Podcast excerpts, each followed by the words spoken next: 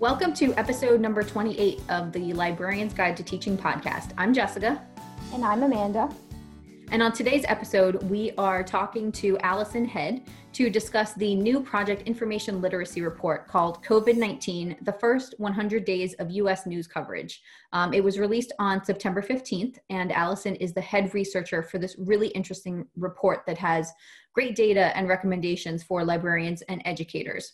But before we get started with our conversation, how are you doing? Anything exciting going on? Um, I'm okay. You know, still trying to adjust to um, librarianship, uh, librarianship in, in COVID.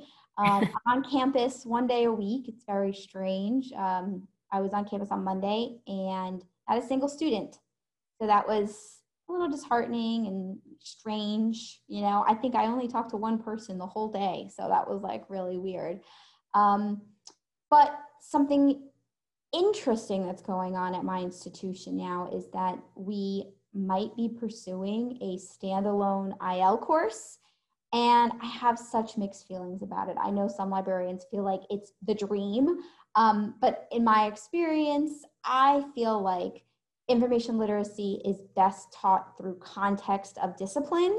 Um, so I've always, as you know, as the director of the program, I've always taken the approach of I want to be integrated in the curriculum of the discipline, different disciplines, rather than just a standalone um, kind of thing. Uh, so I have mixed feelings about it. I mean, we just learned about it today, so I really don't know much about how it's going to go, but um, it's just, I don't know. I have really mixed feelings. What's going on with you? Nothing that interesting. Honestly, that sounds like a debacle, but I, I hope it comes, it turns out well and you come to some kind of, you know, positive conclusion on where that goes. I mean, it sounds interesting either way, so we'll see. Um, but yeah, work is work is good, and uh, it, I think the the best thing going on in the past couple of weeks has just been finding a way to carve out time for myself to relax which has been nice like catching up on tv and um, reading more books and making time for things like that to to do a little more self-care. I just finished the last season of the good place yesterday and i swear it's like every season that show gets better. And they ended it perfectly in terms of not you know jumping the shark and going too far so i was super happy about that but oh my gosh i just i want to rewatch it again because it's just so good. Um, and then of course i have like a huge lineup of things waiting in the wings. I'm also doing the Great British Bake Off, which I'm totally late to on that. I mean, it's like 10 years going at this point, but I mean, it totally makes me want to bake and but I'm gluten free. So it's like I don't have anybody to share all the things that I bake with because, hello, pandemic, nobody's going to want to take food from a person that's not in their house. So that's my, that's honestly my biggest dilemma right now is how do I get a, a scale to weigh all the grams because I know that that's the best way to, the most accurate way to actually bake, I'm learning. And who do I feed my food to? because I want to bake everything. oh, yeah. Yeah, that does sound like a challenge. I've, my cousin is gluten free and vegan, uh, so that was interesting making a cake once. Right. Um, that way, but I've only had to do it once, so I, I I can't help you there. But oh my God, I'm almost done with a good place too. I've got like three episodes left. I really loved that show. I didn't think I was gonna like it. I avoided watching it on TV. Um, mm-hmm. and I found it on Netflix and I absolutely love it. My husband thinks it's an odd show, but like we watch it and I think it's like definitely my taste has changed obviously over the years, but it's definitely something different for me but I, I really enjoy it. It's so good. Yes, definitely highly recommend to anyone who has not watched it. And I just started following on Twitter. It's um, the good place quotes with no context. and it's just little memes of different sayings from the characters. And I'm thoroughly enjoying it. It's oh, hilarious. Oh, it sounds like so much fun. I'm definitely going to have to, to look that up. yeah, check it out. yeah. Before we get started, here's a little info about Dr. Alison Head. Dr. Alison Head is the founder and director of Project Information Literacy, PIL, a national research institute that conducts large scale studies on how college students and recent graduates utilize research skills, information competencies, and strategies for completing coursework, engaging with news, and solving information problems in their everyday lives and the workplace. Research findings and recommendations from PIL studies and scholarly articles have informed and influenced the thinking and practices of diverse constituencies from all over the world in higher education, public libraries, newspapers, and the workplace. Uh, Alison, thank you so much for joining us tonight. Happy to be here. Thank you for asking me. Oh, our pleasure. Uh, so we're going to jump right in. Could you give us, our listeners, a quick summary of the report in case they haven't um, read it yet? Okay, I, you know, I'm happy to do that. And, uh, some listeners may not know that uh, Project Information Literacy, we use the acronym PIL over here. Uh, this is a new report. We have two this year the algo study that Barbara Fister was on earlier, we were just talking about that, uh, came out in January. This is a different report uh, that we wanted to really create something different. Of course, COVID 19 was happening, the pandemic was taking place, and this report came out last month in September, so it's new. And it's actually two reports, it's a series. These are short reports for us because they're intended to be a student reader. But PIL, if you know about it, always has a research component. So this is a what how we're categorizing this is the topic is the first 100 days of US news coverage about the COVID-19 crisis in the US. And the first report looks at the shape of news, which is the dissemination if you're a communication scholar that will that will resonate with you. And the second report we wanted to dive in more deeply to something that a lot of librarians don't discuss that uh, I, I think has a real role in thinking about information literacy and that's visual literacy. And we talked about visual messaging in the second report. So these are short reads. They're intended as a reader for students we as a team, there were five of us. As a team, we just to kind of give you the thinking behind it, we did this in four to five months. And uh, we have a new fellow who's in information design who did beautiful figures and tied those into learning resources that were produced by two well-known instruction librarians, Alaina Bull from UW Tacoma, first-year experience librarian, and then Margy MacMillan, who's retired from Mount Royal, but a senior researcher for us. So to sum up, really what this what these reports are, are about. These are just some three things to think about and way how they may have value for you in your own teaching. The reports are about um, really ask this question of how did the coronavirus outbreak become one of the biggest stories of all time? Maybe the biggest story of the century. Of course, the election hasn't happened yet, so I could actually be scooped by saying that. Uh, and specifically looking at thinking about it in very current terms, um, thinking about how news flows across digital spaces and across time. Now, from the information literacy, I think it's important to frame it up this way from an information literacy point of view. We really want to look at how visuals and text shape our understanding literacy. This will definitely resonate with maybe how you're thinking about this. We want to look at how media messages, the written word, and visual storytelling influence what we see, what we learn, and what we think, and ultimately who we are. The last piece here, and the engaging visuals, the learning resources, which are guidance really for librarians to use in the classroom, uh, both as slides, we produce those, Barbara Fister helped contribute to those, as well as uh, the learning resources and some ideas to use for each one of these reports. So the audience is students primarily, but also it's a useful resource for librarians. We were thinking of the hectic librarian that comes back this fall and says, what do I do in my classroom? How do I talk to faculty about this? Nobody has time to really do an analysis like we did of 125,696 articles in those first 100 days using Media Cloud. So the last piece here, and I just want to touch on it, and then we can go to the next question. something that we talked about a lot in discussions in framing up this report because we felt like we were in new territory and creating a different kind of OER was how could students learn a flip of media literacy? How could students learn to reclaim their own information agency? And by that, we mean we amp this up this message that you often say, well, you know, need to know how to navigate the news landscape.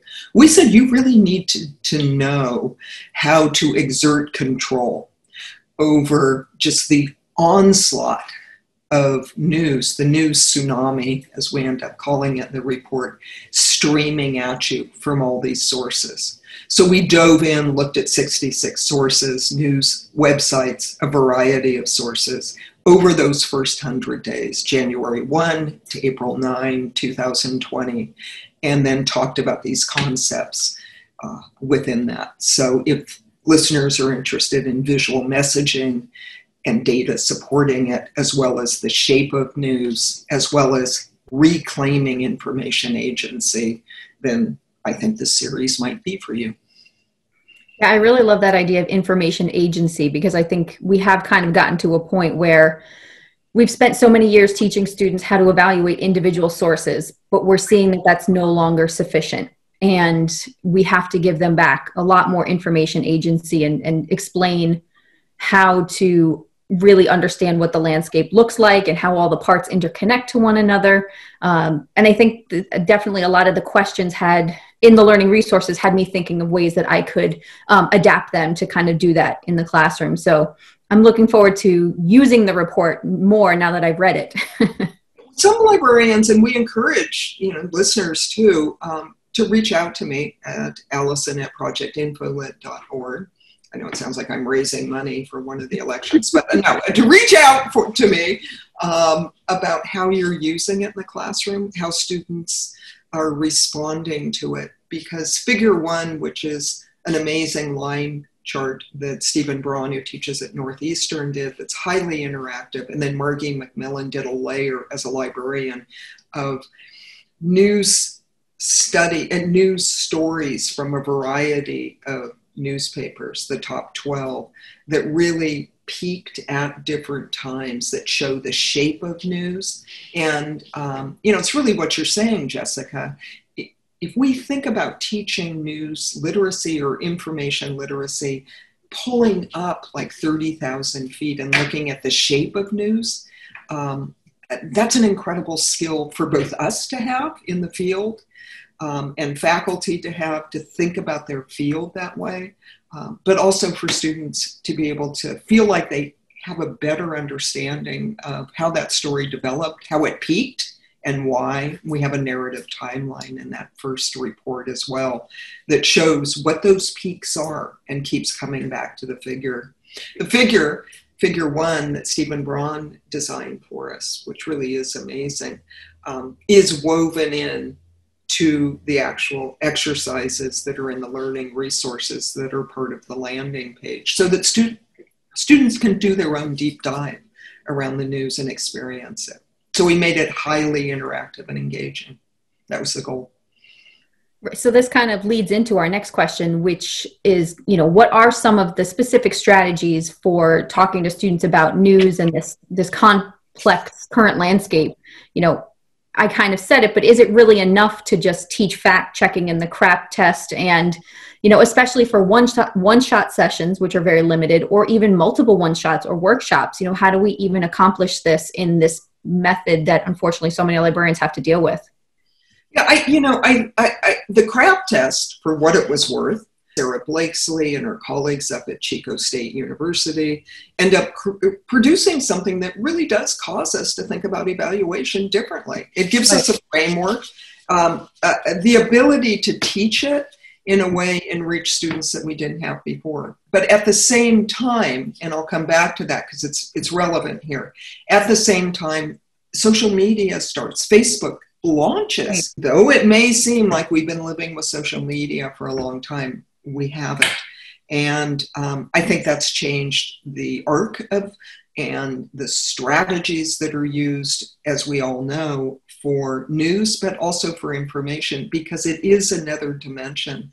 I think there's some other variables too since 2010 that has have changed this. And the uh, you know, let me back up for a second. The CRAAP test is this evaluation strategy, which most listeners probably know because it's taught so widely, and it's still taught of looking at org versus com, are sites professionally made?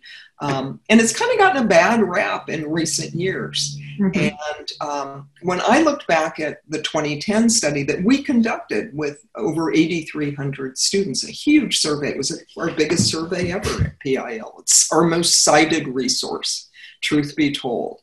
A lot of people know it, a lot of people still rely on it. Be careful there because that's an old study for 2010. I'm critiquing my own research here. um, but what we found in that study is students really reflected a lot of those CRAAP criteria. Um, they talked about when they evaluated websites, thinking in terms of their gut feeling. They could tell whether it was professional, the use of color, a lot of the things that the CRAAP tests were teaching students at the, t- at the time. And at the time, people were thrilled. Students are thinking this deeply through that lens of the CRAAP test.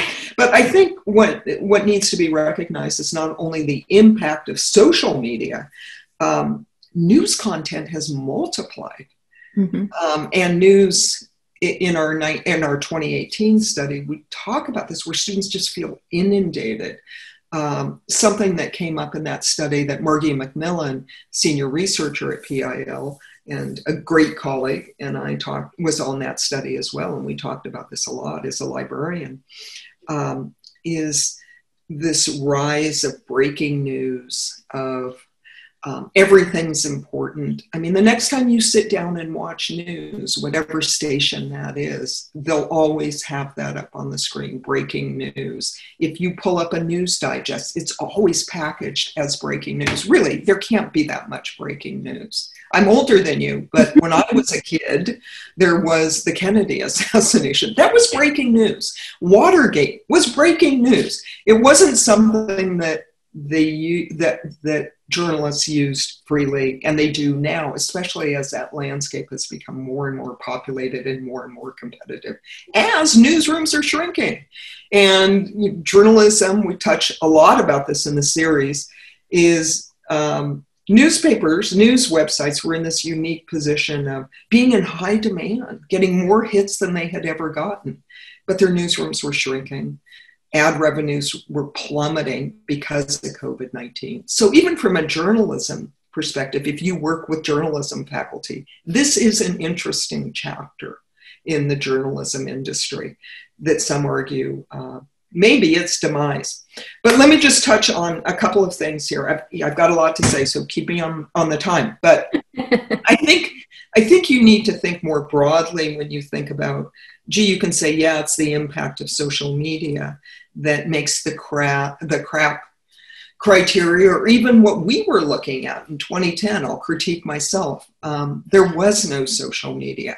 There wasn't this abundance of news sites um, there wasn't this rise of breaking news which in our 2018 news study how students engage with news which again was almost 6000 students in that study that knight foundation and ACRL funded um, we found students were really worn down. Something that Margy and I talked about a lot and chased in follow up interviews was how much work news was for students. Mm-hmm. And um, there's a great quote. I always think of this in terms of evaluation. Probably my favorite quote out of the news study from 2018 was I spend more time trying to find an unbiased site than I find than I than I spend on reading the news that I find. And you can see how conditioned they are. Uh, we heard a lot. This will warm the hearts of librarians that that teach lateral reading, or even somebody like Sam Wineburg at Stanford, who's talked a lot and published about lateral reading and comparing different resources. This is something students do naturally. You can look at their GPA. The C student, the B student does this as well. It's just a fact of living in this just overcrowded news universe. Um, and I, I think where social media has an impact in we talk about this in this covid study which is a great case study really if you think about this new series the you know the craziest news situation possible. And um, a how do you reclaim your information agency? Um, you know at the same time we look at how does social media amplify and manage our attention around certain news stories and visuals. So it came together nicely. right. Yeah. I think a lot of the examples from the report could be used, um, you know, to, to teach a little more um, structured lateral reading and a little more about the um, news landscape and um, context and, and some of what the students were asking of I spend so much time looking for sources that are unbiased. I think some of the examples from the report could be used to maybe uh, help them solve that concern. Right, and and how to weigh it. Um, you know, it's a it's a really exciting study. Um, I think one of my favorite things because I taught for 25 years. So and and I was a new media professor before I started PIL, but um, you know, one of the exciting things here as a team that excited us was that the first hundred days is this year. We're not talking about uh, a news event that anybody didn't follow um, in a course, and it's international.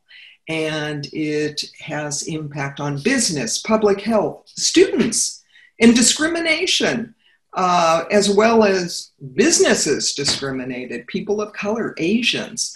Um, and we do touch on that in our narrative timeline, but also entertainment, NCAA, you know, the the March Madness is put off. Um, you know, it touches every aspect. Tom Hanks um, and his wife Rita Wilson. You know, mm. no matter what your interest is, there's it's the story that has a news angle. There's something for everyone.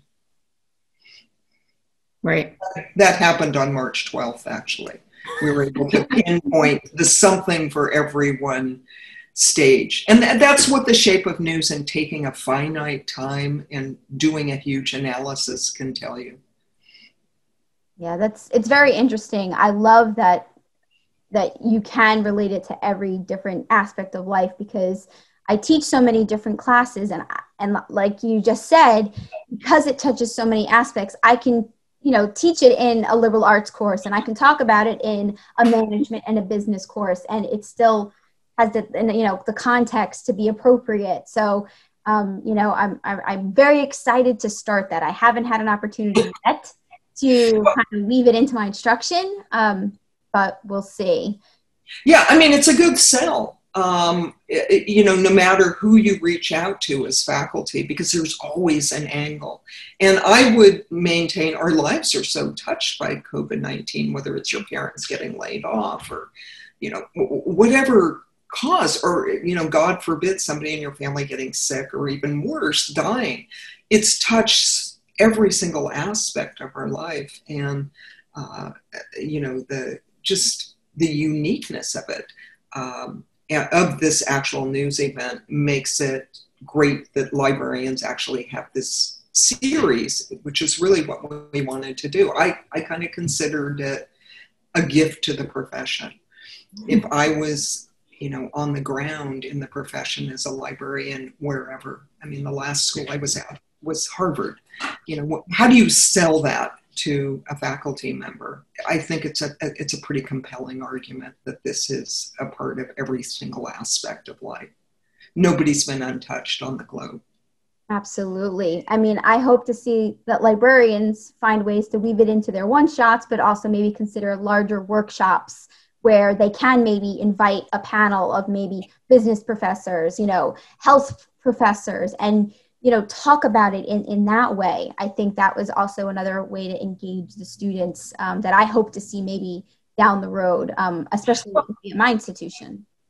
You know i've got to say amanda i um, i don't think it's that far down the road. I'm i'm doing i just got my questions for my panel that i'm doing next week that is a campus wide panel around this particular study in media literacy.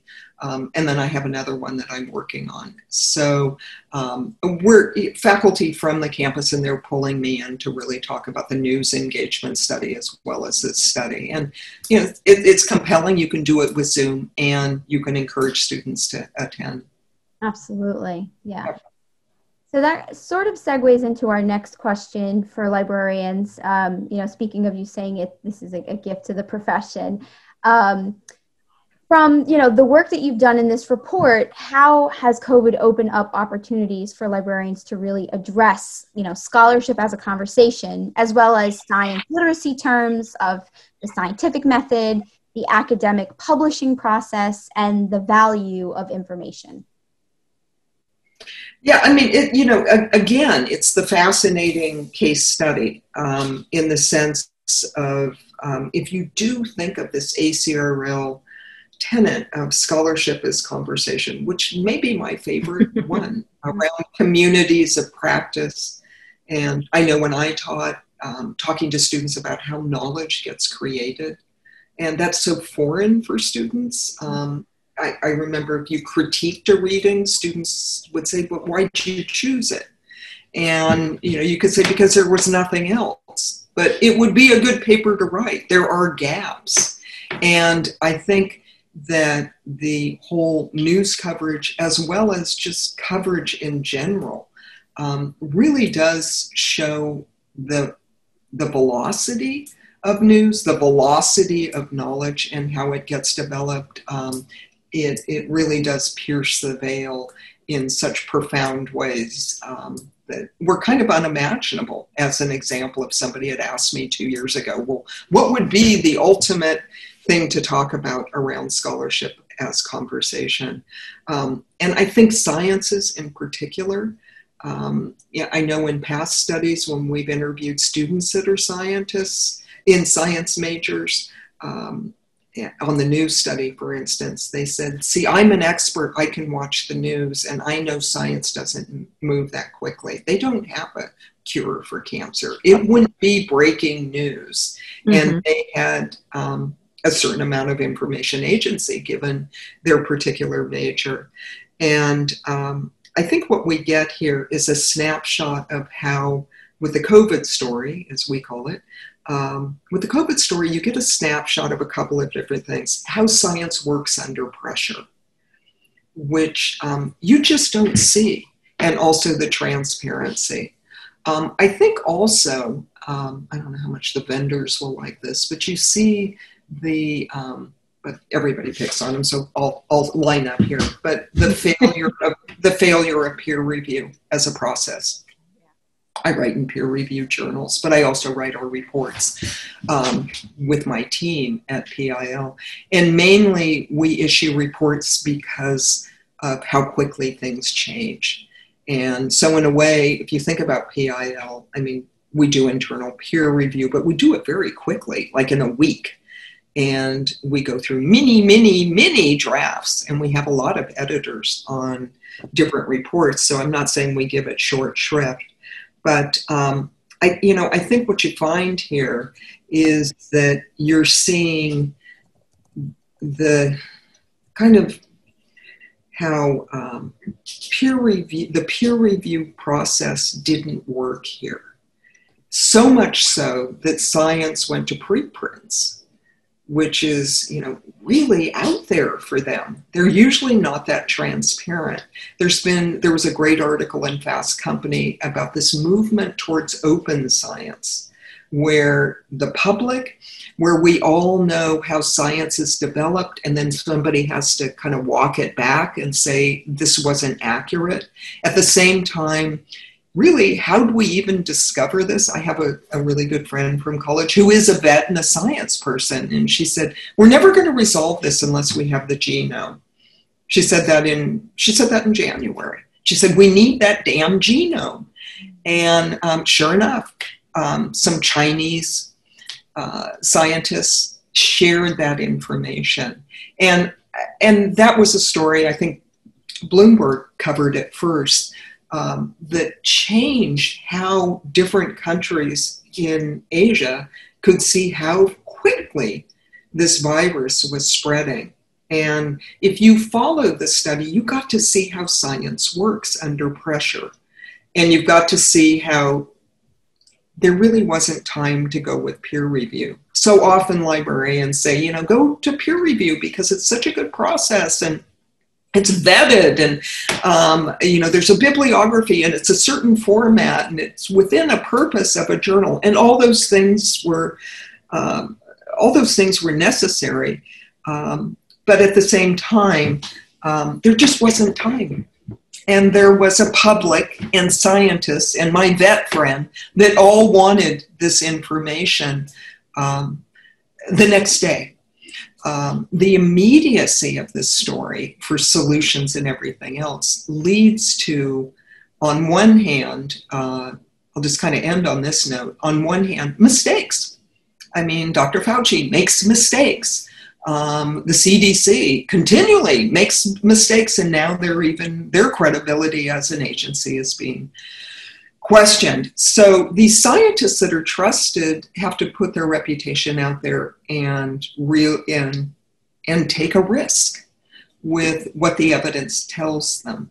And you I'm a social scientist and I know we do that all the time. We take a risk and we have methodologies for following up and verifying what we found.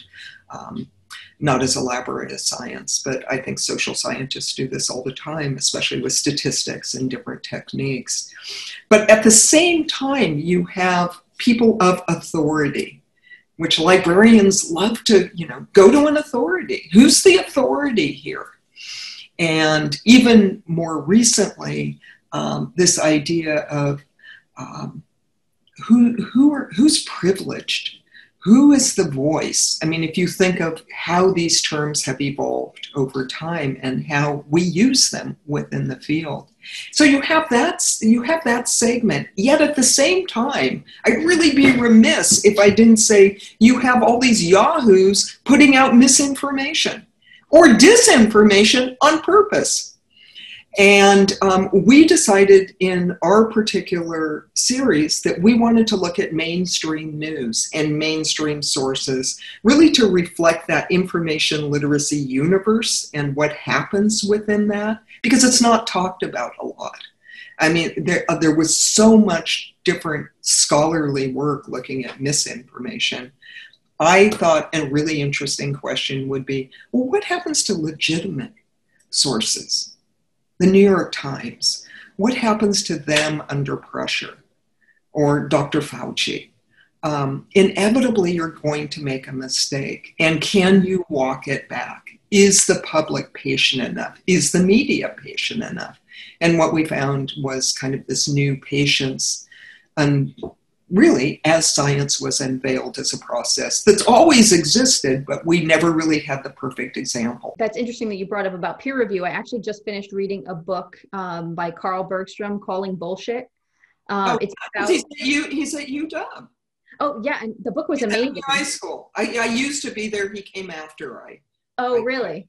Yes. yeah, it's, it's a great book, and I loved what he said about peer review in one section um, you know, where he talks about the limitations of peer review, that we all think that peer review um, resolves all the concerns of papers. But really, what it tells us is, you know, that the paper is legitimate in certain ways, right? That it was written in good faith, that mm-hmm. it carries out their methodologies appropriately, and that the scientific community will take it seriously.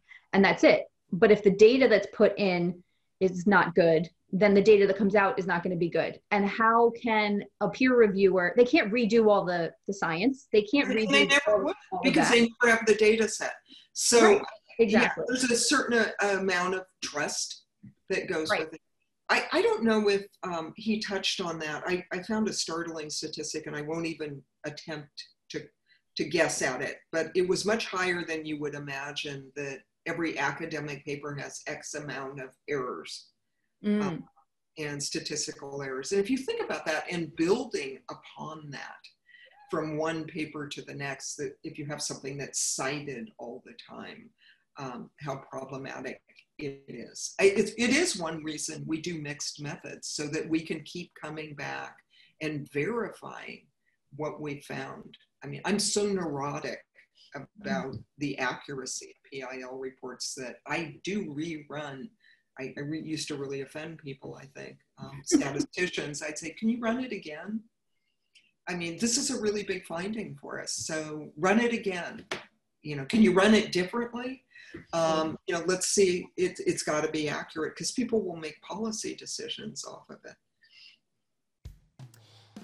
And that wraps up part one of our two part episode with Alison Head on the Project Information Literacy COVID report. Please tune in next week to hear the rest of this interview in part two.